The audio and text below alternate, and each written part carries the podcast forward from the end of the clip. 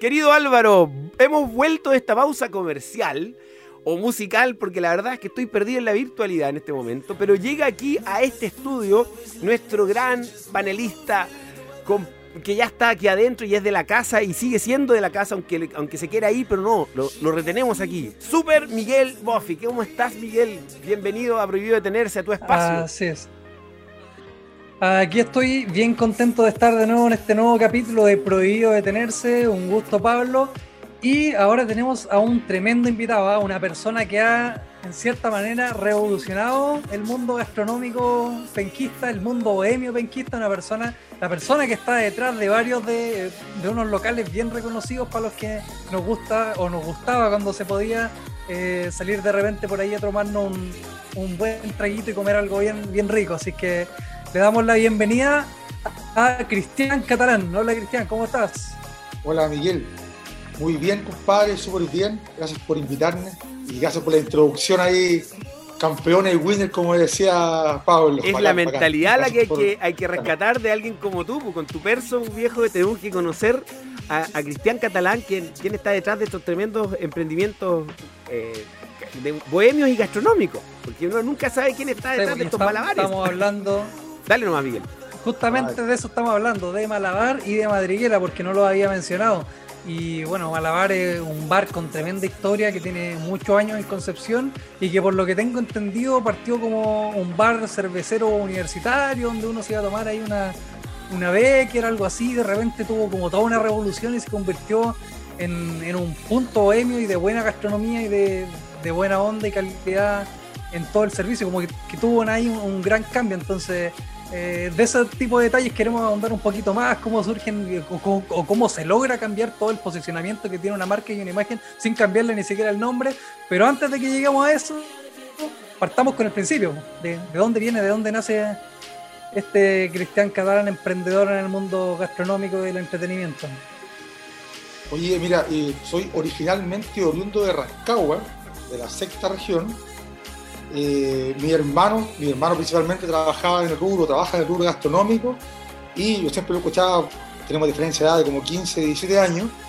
Eh, entonces, puta, estudiando desde el colegio, el cuarto medio, lo ayudaba ahí en algunas operaciones de un restaurante donde él trabajaba y ahí nació la inquietud de los bares, la gastronomía y esas cosas. Me gustaba un montón eh, y en un momento, a los 21 años, en Rancagua nació Malabar. A eso del, 2007, si mal no recuerdo, en 2008 eh, nació Malabar en Rancagua para universitarios, cerveceros, cerveza de litro, buena onda, buena música, hip hop y, y reggae y toda la buena onda. Funcionó súper bien, pero como había vivido tanto tiempo en Rancagua, decidí cambiarme y eh, dejar con un amigo el emprendimiento de Rancagua y irme a alguna ciudad pro, ojalá con playa y con, buen ambiente y a Concepción.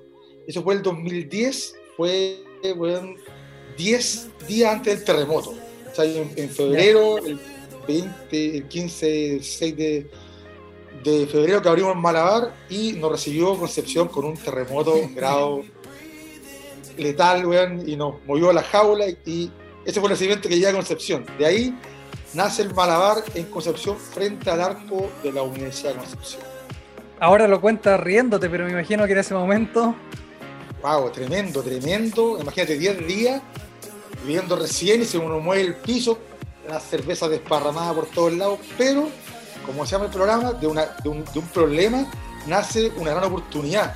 Porque pasó ese detallito junto con algunos otros colegas del barrio que cuando volvimos a abrir, que fue 10 días después del terremoto, éramos uno de los pocos que teníamos cerveza, que hubo un quiebre de stock de cerveza en Concepción, salió en los periódicos, en la televisión. No sé si fue verdad, no sé si fue verdad finalmente que hubo un, déficit de, cerveza, pero la gente se lo creyó y como ahora va a suceder, esperemos, se volcó toda la gente a contar su experiencia con el terremoto a los bares y de ahí Malabar empieza eh, un camino ascendente, a reconocerse, así que de ahí empezó a generar eh, todo lo que ustedes ya conocen de Malabar en, en Concepción. Perfecto. O sea, eh, claro, ese quiebre de stock fue porque las botellas que se quebraron y las otras se las robaron. Decía que eh, finalmente no supimos si hubo quiebre de stock realmente oficialmente en las compañías, pero fue un rumor que fue muy beneficioso para nosotros mismos, porque la gente se volvió a los bares pensando que tenían que tomar la última cerveza de la historia, ¿entiendes? Ya, perfecto, sí, pues de hecho, gracias a eso, entonces todo el posicionamiento que tuvo después Malabar el año 2010, pues yo me acuerdo que en ese tiempo eh, estaba mi onda juvenil de ir al barrio universitario y era uno de los bares donde tenías que ir sí o sí a, tomarte algo los días viernes o los, fines de semana, así que ahí el año 2010 Malabar la, la reventaban en el sector. Claro, ese fue el, como el, detonamiento ahí del Malabar. Y como tú decías anteriormente, vendíamos en ese momento las cervezas Brahma, que ahora ya ni siquiera existen en Chile, pero desde ahí venimos y evolucionamos el, año a año, empezamos un poco lo que, lo que decía Pablo, eh, hay que renovarse, reinventarse, eso viene de antes, tiene que estar siempre en movimiento. Empezamos a cambiar la cerveza a litro por, por pitcher, luego del pitcher a un chop de litro, luego ingresamos en la michelada, el mercado de Concepción, junto ahí a, un colega del, Quebec, que estaba al lado nuestro. Empezamos a movernos y a cambiar el formato, si esto es para los emprendedores, a moverse. Un litro genera eh, un per cápita de tal número, pero si lo, lo, lo imagino un poco más, un pitcher es más rentable, luego un chop es más rentable, una michelada es más rentable, y ahí empezamos a transformar lo que tú decías también, eh, Miguel, en un momento, en el mismo lugar, mismo malabar, misma marca, evolucionamos los productos y fuimos rentabilizando mejor el metro cuadrado. Eh, esa es la gracia de la evolución. eso que acabas de decir es fundamental que lo escuchen nuestros estudiantes, lo escuche la gente que no está hoy día, que, lo entiendan. Lo hiciste con el Excel abierto. Lo, hiciste, lo hiciste con el Excel abierto. Y acabas de decir rentabilidad del metro cuadrado.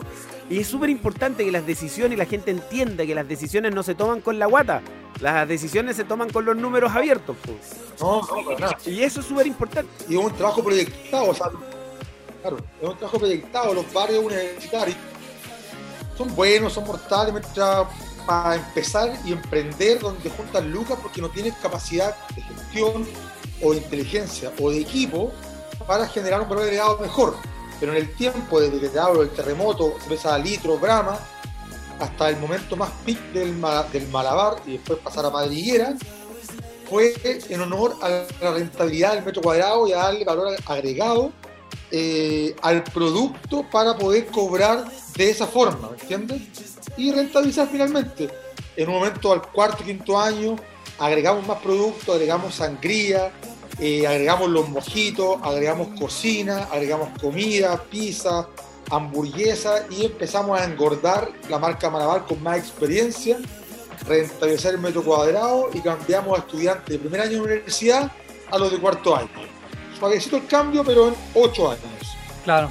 Es un tremendo desafío, ¿eh? mira, y yo te lo digo que estudié en Duoc Ingeniería en Marketing y una de las cosas que siempre ahí están o, que conversamos en el mundo de marketing el posicionamiento de marca y cómo se queda un concepto metido en el top of mind de las personas. Entonces, ¿cómo es pasar o sacarle de la cabeza a la gente que Malabar era el bar universitario y que de repente, de un día para otro, se convierte en un bar que tiene una tremenda gastronomía, una tremenda barra, que, los precios también cambian, cambian radicalmente, pero que cambia también el ambiente y, todo completamente la imagen del local. Entonces, ¿cómo se hace eso? Suena lindo nos caímos. Costalazo. Costalazo. Como pregunta Miguel. Íbamos avanzando, tan, tan, tan, tan, y en un momento dijimos, oye, vamos mortal, weón, retrocediendo metro cuadrado, excelente, rico, simpático, demos un gran paso, propongamos algo, propusimos un bar de tapas. Y sacamos el producto más barato y lo, subimos un peldaño, acumulamos la carta, eh, em, quise dar una onda, compadre, de que los universitarios de la, de la o, los que están en el barrio universitario o universidades tradicionales de Concepción son el futuro de Chile y no por tener pocos recursos en ese momento van a tener que comer mal Mira, papas fritas del colega de esquina, ¿cachai? Que está llena de aceite, bla, bla, bla, bla, bla. pueden comer tapa, un producto de, buen, nivel, pero se puede comer por poco precio. Hicimos el lanzamiento para los mismos universitarios, ya queriendo pasar del, del, del segundo al tercer año, tercero al cuarto año, no lo hicimos bien. Y no lo hicimos bien porque nos quedamos fuera del presupuesto de los, de los clientes que tenían los 3 mil pesos para carretear y los 10 mil pesos para la semana, y el cliente nos pusimos muy pituco. Entonces, la gente, los clientes sí abordaron, sí les gustó, pero filtramos mucho, aumentamos la venta, aumentamos el ticket promedio, pero aumentamos los costos.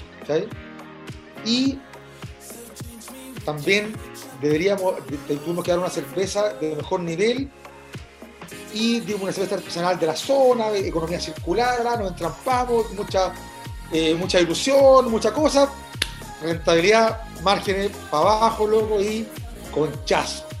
Un año comiéndola, comiéndola, diciendo, puta, weón, si estaba todo tan bien, weón, si estaba todo tan bonito, weón. Buena historia. Pusimos muy creativos, weón, nos pusimos muy creativos, y poco... No, pero que te, saliste de tu target, pues saliste del mercado. Te cagaste. Estábamos ahí, Ah. ahí, ahí, ahí, ahí, y error. Error. Error, weón. Error, weón. Además, más trabajo, buena inversión, costos más altos. Filtramos los clientes, los clientes no nos entendían porque el loco de la U que venía Por por la chela. el pisto. Ya, weón, le teníamos, el artesanal. Ya no teníamos Becker, teníamos de la Oh. estela para arriba. Como de a poquito, pero como dice un amigo, nos pasamos de pato a ganso, Claro. ¿cachai? Ahí estuvo. Mal, mal ahí, mal ahí. Pero, solución, Esta, esta es la parte buena. solución nuevamente porque nos, nos entrapamos un año, no es fácil, la luca, la espalda, Un año. weón, la espalda. Un año entrampado, viejo, un año entrampado, que el bar sí tenía mejores ventas, teníamos música en vivo, weón, en la onda de Concepción. Lo puta, tenían weón. todo. La gente, la gente nos veía así como, "Oye, weón, son los amos, los putos amos. No, señor. No, señor. No, sí, muchas gracias, weón, sí, weón. Aplausos y, y besos, pero no, señor. Se nos encarció mucho, y ahí un poco nuevamente para los, para los alumnos que ustedes eh, llegan con su programa y para los emprendedores también. Cuando hay un problema, como dice también la gente que juega fútbol, es solamente un paso más allá para arreglar el problema y repetir las cosas y hasta que funcione, ¿cachai? Bueno, no fue tan fácil, pero bueno, ahí es, la decisión. Y eh, nos dimos cuenta que teníamos una buena carta, hicimos un buen trabajo, invertimos en chef ejecutivo y muchas cosas, todo ordenado. Somos bien mateos, hacemos planificaciones, hacemos eh, eh, buenos procesos de, de almacenamiento de los productos, los cocinamos nosotros, lo embolsamos al vacío y como tú lo haces también, me comentabas Pablo, eh, todo bien, entonces no estaba todo tan malo. No llegamos al resultado final de buena forma, pero no estaba todo tan malo. Cuesta motivarse cuando no, no ves los resultados y tú dices, chucha, güey, a mí me dan ganas de decir, oye, paremos esto, me voy, me equivoqué, me retiro lentamente. Estamos cagados a veces los números, el bolsillo, urgente, que nomás tiene equipo. No estáis para decir eso, ¿cachai? Estáis para decir, ¿y cómo lo solucionamos nomás, pues? Nos dimos cuenta, que aquí viene algo enorme y tremendo y bonito, weón, pero simbólico también porque es parte nomás de no rendirse eh, y avanzar y prohibido detenerse. Eh, dijimos, no, lo único que hicimos mal, el target, ustedes lo dijeron, ¿cachai? Le apuntamos a uno y le tendríamos que haber apuntado a otro. Ejercicio. Tenemos un local enorme que empieza en Chacabuco y termina en Augusto del Mar. ¿Qué hacemos? Dividamos la experiencia. Abramos doble dirección, una por, una por Augusto del Mar y otra por Chacabuco. Dividamos la experiencia nomás, madriguera, Ya. malabar. No, weón, no van a Ahí está. Un juicio salomónico para cada uno de los dos segmentos. buena. votaciones. Éramos 10. 9 en contra, weón. No, weón. Ahí sí que eran barrastes, pues, weón. La gente te va a pillar que eres malabar. la cuestión. Oye, hagámoslo bien, no, pues, weón. Hagámoslo bien. Si un actor, weón, funciona para tres películas, ¿cachai? Dividimos el agua, aquí voy, ocupamos la misma carta de malabar para de tapas, sándwich, mismas preparaciones, le cambiamos los nombres, mejoramos toda la experiencia, hicimos madriguera, agencia de publicidad, marketing, weón, conceptualización del asunto, diseño de local, weón, y hace dos años, casi exactamente al día de hoy, eh, oh, un día como hoy, eh, inauguramos madriguera y éxito rotundo. Era exactamente eso. Buen producto, buenos procesos, pero habíamos fallado en el target con la antigua propuesta y la mejoramos esta vez y ahí volvimos a, nuevamente a, buscar los resultados numéricos que buscaba, que, estábamos buscando y el público también lo aceptó de muy buena forma y, aguantamos directamente. Excelente, ¿eh? tremenda lección. La historia de campo, pero alto y bajo, alto y bajo, alto y bajo. Son decisiones. ¿Cómo usted logró tener eh, el dinero que tiene? Le preguntaron a un millonario o a un gallo exitoso. Muy sencillo le dice, con experiencia. Ah, ¿y cómo logró tener experiencia? Muy sencillo le dice. No, perdón. Le dice, ¿cómo logró usted tener tantas lucas? Siempre se me confunde. Muy sencillo, con dos palabras. Buenas decisiones. Ay, ¿cómo usted tomó buenas decisiones? Con una palabra, experiencia. Ay, ¿cómo logró tomar, cómo tiene experiencia? Con dos palabras, malas decisiones. así, tal cual. Así tal cual. Tal, tal cual, tal cual. Para decir, de repente, o sea, ¿qué es lo que te pasa en la vida finalmente para que seas un, para que haga las cosas bien? Estar, no rendirse, no detenerse y si hay un problema, estamos fritos, weón, y estamos tremendo, con tremendo problema, estamos cerca entonces, estamos cerca, busquemos una solución y avancemos un paso más y démosle, ¿cachai? Y démosle porque nunca ha sido fácil y cuando hay un problema es porque estamos ahí al ladito y hay que solucionarlo y ahí estamos, y ahí estamos, ¿cachai? No es fácil en el momento, no es fácil, pero eh, se supera cualquier cosa con actitud y optimismo, compadre, sí o sí. Entonces, las malas decisiones te dan experiencia y la experiencia te ayuda a tomar buenas decisiones. Y aquí está, pero clarito, clarito, clarito. Tomaste una mala decisión y casi te cuesta el negocio. La experiencia te hizo tomar la buena decisión después. Claramente, ahora loco, o sea, soy, soy arriesgado con el equipo, somos arriesgados, pero como tú decías en un comienzo de nuestra conversación, Pablo, eh, claro, ahora como que la pienso, la veo, no dejo de ser arriesgado, pero los pies cada vez más enraizados en la tierra, cada vez más enraizados. Claro, Pero no, le tengo miedo a las caídas, no, para nada, para nada, para nada. Es parte de la vida. Exacto. que dependiendo del nivel de golpe que te hayas dado en el piso, es cómo te, cómo te levantas después con, el miedo. A mí me ha costado, en lo personal, superar varios miedos después de mi primera caída, porque mi, caída fue muy fuerte, fue muy fuerte, que, que muy lesionado. Pero luego de eso, eh, de hecho el otro día me lo dijo un, amigo, yo tenía un síndrome del golpeado, de, la novia golpeada, que siempre ando así asustado porque me van a volver a pegar. Me ando así como, oh, para todas partes, porque todavía no he logrado superar los miedos de la primera caída. Porque fue muy fuerte, pero, pero el, lema está, es prohibido detenerse, y lo decimos aquí en el programa, está permitido caerse, pero levantarse es obligatorio. Y, eso está claro. Pero ahora, eh, vámonos a una cosa en la actitud, porque también conocemos mucha gente que anda arriba de una rueda de hámster y que jura que va corriendo y que se está sacando la cresta y transpira y todo lo vemos y lo aplaudimos, pero no llega ni una parte. Entonces, eh, eh, la otra parte es la, la, inteligencia de cómo yo voy administrando mi energía.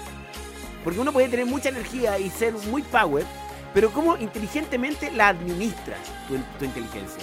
¿Cómo administras esa, esa, y esa capacidad también? ¿Cómo, cómo, lo haces? Entonces, ahí donde está, cómo administras inteligentemente tu energía. Ese es el mensaje. Y, no hay otra cosa que con el Excel. yo, creo que aquí el Excel juega una tremenda función. Y eso es lo que le hemos dicho muchas veces a los estudiantes. Hoy día, de hecho, la clase que tuve en la mañana, que la tuve bien intermitente por culpa de internet, pero yo a mis estudiantes finalmente les dije, ¿qué podría salir mal de la idea que hoy día tiene usted y que está implementando en su proyecto? Esa es la pregunta. Pero ¿cómo andar tan pesimista por la vida, vos, Pablo? Bueno, lo lamento, pero la experiencia a mí me hace tomar buenas decisiones. Y yo he tomado muy malas decisiones y por eso tengo experiencia. Y usted tiene que siempre ponerse en el peor de los casos. ¿Y cuál es el peor de los casos? ¿Qué puede pasar y salir mal? antes de poner la primera piedra. Y ahí está tu, ahí está tu serie, tu predicción, donde tiene los tres escenarios que, que están que son probables de que ocurran, ¿cachai? Un optimista, un normal y un pesimista, y eso es, tú Pero claro. Perfecto. Entonces, eh, entonces bueno, yo, yo antes, hace 10 años atrás, jamás habría dicho esto. Por el contrario, yo le decía a la gente, ya vamos, dale nomás, ponle, después vemos cómo ahí averiguamos. Yo siempre creía en la psicomagia, que algo iba a ocurrir, ya, y yo la, la, la, la creo, ¿ah? Pero pero ya si esto se va a cargar de buena onda y de, y de, positivismo y no importa, en dos meses más la voy a estar rompiendo. Mentira, en dos meses más tenés que estar pagando, viejo, si no podías dar el paso sin calcularlo, si no lo puedes, no puedes. Sí, pues, bueno, el positivismo igual ayuda harto, pero también hay que ser data driven, ser conducido y, y manejado por los números. Es todo, es todo, es como decía Pablo, la canalización de tu energía está dada en la línea que tú realmente eh, quieres administrar. O sea, hay recursos, está el marketing, está la administración, están todos los, todos los pasos que debes distribuir la energía, pero lo primero que hay que hacer es vender. Si, hay, si está el flujo de venta y hay una corriente y, una llave de, de, generar recursos, el resto se puede ir moderando en, el camino. Si no hay venta, no hay nada que hacer. En mi experiencia, como les contaba, mi fracaso de, fracaso entre comillas, no, no morí, pero estaba ahí observando que venía la lava. Eh, finalmente estar atento y visualizar para poder dar el paso ¿cachai? con una buena actitud, pero siempre con los números claritos ¿cachai? para tomar buenas decisiones. Oye, para la gente que quiera ahí tomar buenas decisiones, informarse más respecto a eso, yo les voy a dejar una recomendación de, de un libro bastante bueno que he estado leyendo últimamente. Para todos los que sean emprendedores y quieran tomar decisiones basadas en datos y aprender cómo hacerlo y cómo pensar de manera analítica, pero para emprendedores, este libro que está acá que se llama Lean Analytics. Así que los que les guste el, el, el, mundo del emprendimiento, está el lenguaje sencillito, lleno de ejemplos. Es una tremenda recomendación que te abre la cabeza y te la vuela porque eh, es un tremendo libro, así que se lo dejo ahí como dato a todos los que quieran ahondar más en el tema. Oye, Cristian, eh, bueno, ya estamos en los últimos minutos que nos quedan, así que aterricemos ahora todo lo, que nos has contado a tiempo presente, porque ahora llegó hace súper poco una gran tragedia mundial que ha tenido a, muchos emprendedores, sobre todo eh, restaurantes parados prácticamente, así que ¿cómo, ¿cómo has logrado tú, cómo has visualizado todo esto de la, de la pandemia que estamos viviendo? Eh, difícil.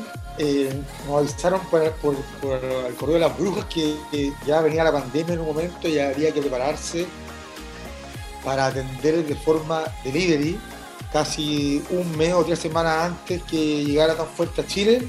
Y mi primer comentario fue, imposible, eso no va a ocurrir.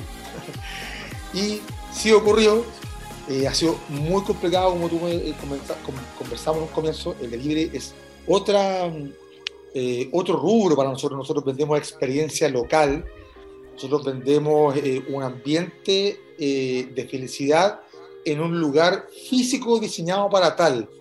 No somos expertos en vender un producto en tu casa, entonces, aunque suene parecido y, y se entiende como, oye, ahora es delivery, es muy, muy complicado hacerlo eh, lo logramos, eh, pasamos esa etapa, trabajamos harto.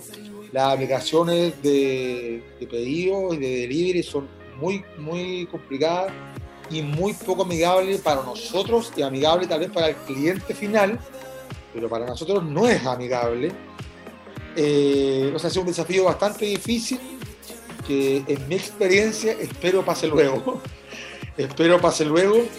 Me he reinventado como como lo conversamos muchas veces, pero no es un camino del que yo quiera eh, reinventarme y seguir trabajando finalmente, por los costos, por las comisiones de, de las plataformas, eh, por lo complicado que es el tema del reparto, que los repartidores son un, cuento aparte, donde ellos son externos al local, no transmite mucho la experiencia que uno quisiera como el producto, menos que interno tuyo, o es algo muy complicado. Eh, yo estaría dispuesto a evolucionar totalmente eso con madriguera, eh, pero como, en, como eh, en la tendencia y volvamos ahora pronto, volvamos a pasar a la siguiente fase, prefiero pensar en ello. Por otra parte, con Malabar, como le comentaba en un momento, convertimos a Malabar en una eh, dark kitchen. ¿cachai? Lo convertimos finalmente, ya no tenemos lugar físico con Malabar, solamente tenemos lugar virtual. Tenemos nuestra plataforma de Facebook e Instagram, Instagram para vender productos de delivery, mojitos, papas fritas y promociones de cosas así, ¿cachai? Entonces evolucionamos por los dos lados, uno con, con Malabar, con, como te explico, y con Madriguera en su momento con un emporio, con venta al away y con Madrid y con venta también de delivery. Ha sido pasajero por la, por la cuarentena o por la pandemia, en el caso de Madriguera y en el Malabar esperemos que sigamos en esta en, esa línea después de la pandemia. Así es, esperemos que pronto ya podamos seguir eh, retrocediendo en la fase y, y poder ya salir de esta tremenda pandemia que ha golpeado a muchos, muchos emprendedores. Así que esperemos que así sea. Esperemos. Y en el corto plazo. Esperemos, lo esperemos, lo esperemos, así es. Claro. Y ese es el tema, o sea, el, el que está, el que lo que hablábamos al comienzo, antes de entrar a la, a la, a la conversación, eh, el tema es, eh, eh, son los márgenes. O sea, los costos para poder mantener una, solo el delivery, ¿cierto? Imaginar con eso son muy bajos para el que está acostumbrado a atender gente y atender en el restaurante. Y el que el restaurantero le gusta el servicio le gusta que el cliente viva la experiencia. Y ahí es donde yo, yo entiendo las ansiedades de ustedes, los dueños de los restaurantes, por querer atender de nuevo al cliente para que el cliente vuelva a vivir la experiencia. Y es lo que hoy día no. Yo, creo que tiene entre impotencia y ansiedad, además de la falta de lucas, por supuesto. Pero también hay un arte en el, tema, porque los que fabricamos comida sabemos que tenemos que fabricar comida y tener un buen soporte publicitario atrás para que la gente que consume tu comida se le lleve para la casa y, y la disfruta ya. Pero el que tiene un restaurante y va a atender a la otra persona y lo quiere restaurar, ¿cierto? lo hace vivir una experiencia, es todo, es todo un, es, místico, pues, hay una experiencia bien, hasta, hasta para vestirse. De hecho, la gente se va a exhibir al restaurante. La gente se viste para ir a mostrarse al restaurante. Es que a pesar de que en ambas situaciones hay comida de por medio, eh, la necesidad que se está atendiendo es distinta, pues no es la misma necesidad que tenéis cuando pides delivery a cuando quieres ir Una a. Una es abrir la boca y alimentate, y la otra es, de hecho, la gente cuando se va al restaurante, tú tienes que haberlo visto, Cristian, en tu restaurante. La gente se, saca la chaqueta y está todo el rato mirando así para arriba, está como mirando a ver que lo miren así y se, y se demora. Es la idea. Ponerse la chaqueta, bueno, de, de mostrarse ahí en la orilla de la mesa. Somos el canal inmediato y estamos, eh, tenemos una performance eh, con los colegas, con el rubro, hacia el cliente. O sea, nosotros transmitimos que somos un lugar de experiencia donde las personas se van a tomar un trago o comer algo después del trabajo, después de lo que sea, estar con los amigos. Y algo que ellos quieren relajarse y reírse a carcajadas juntamos y convergemos ese espectáculo que es la experiencia musical, música en vivo, gente que te recibe con diseño y te sometemos con madriguera, te sometemos a la experiencia de un refugio lleno de verde, ese es otro tema. Es, ah, eso es lo de ustedes, pues exactamente. Eso es. Entonces, bueno, esperemos, pues, querido Cristian, que esto se vuelva para que vuelvan a, volvamos a todos a vivir la experiencia y ustedes puedan satisfacer esto que tienen así como con impotencia y con ganas de, terminar. Hoy aprovecho de invitarlo a todos, darle las gracias a ustedes por la invitación al programa. Eh, un mensaje para todos, a no detenerse, jamás prohibido detenerse. Y lo invitamos a todos a Madriguera. Apenas eh, volvamos a pasar a la fase 3, abriremos el día siguiente, se lo aseguro. Creemos que es muy pronto, muy pronto. Así que extendía la invitación a todos a todos los penquistas y a todos los chilenos en su momento. Exacto. Excelente, lo estamos esperando. porque depende de todos nosotros que, pasemos a la fase 3. A, cuidarse, a cuidarse para que pasemos a la fase 3 luego. Porque todos queremos ir a tomar un copete a una terraza y reírnos un rato con los amigos y que y, mira, ah, mira ahí en la mesa 3 no sé quién está, mira, mira, no sé cuánto.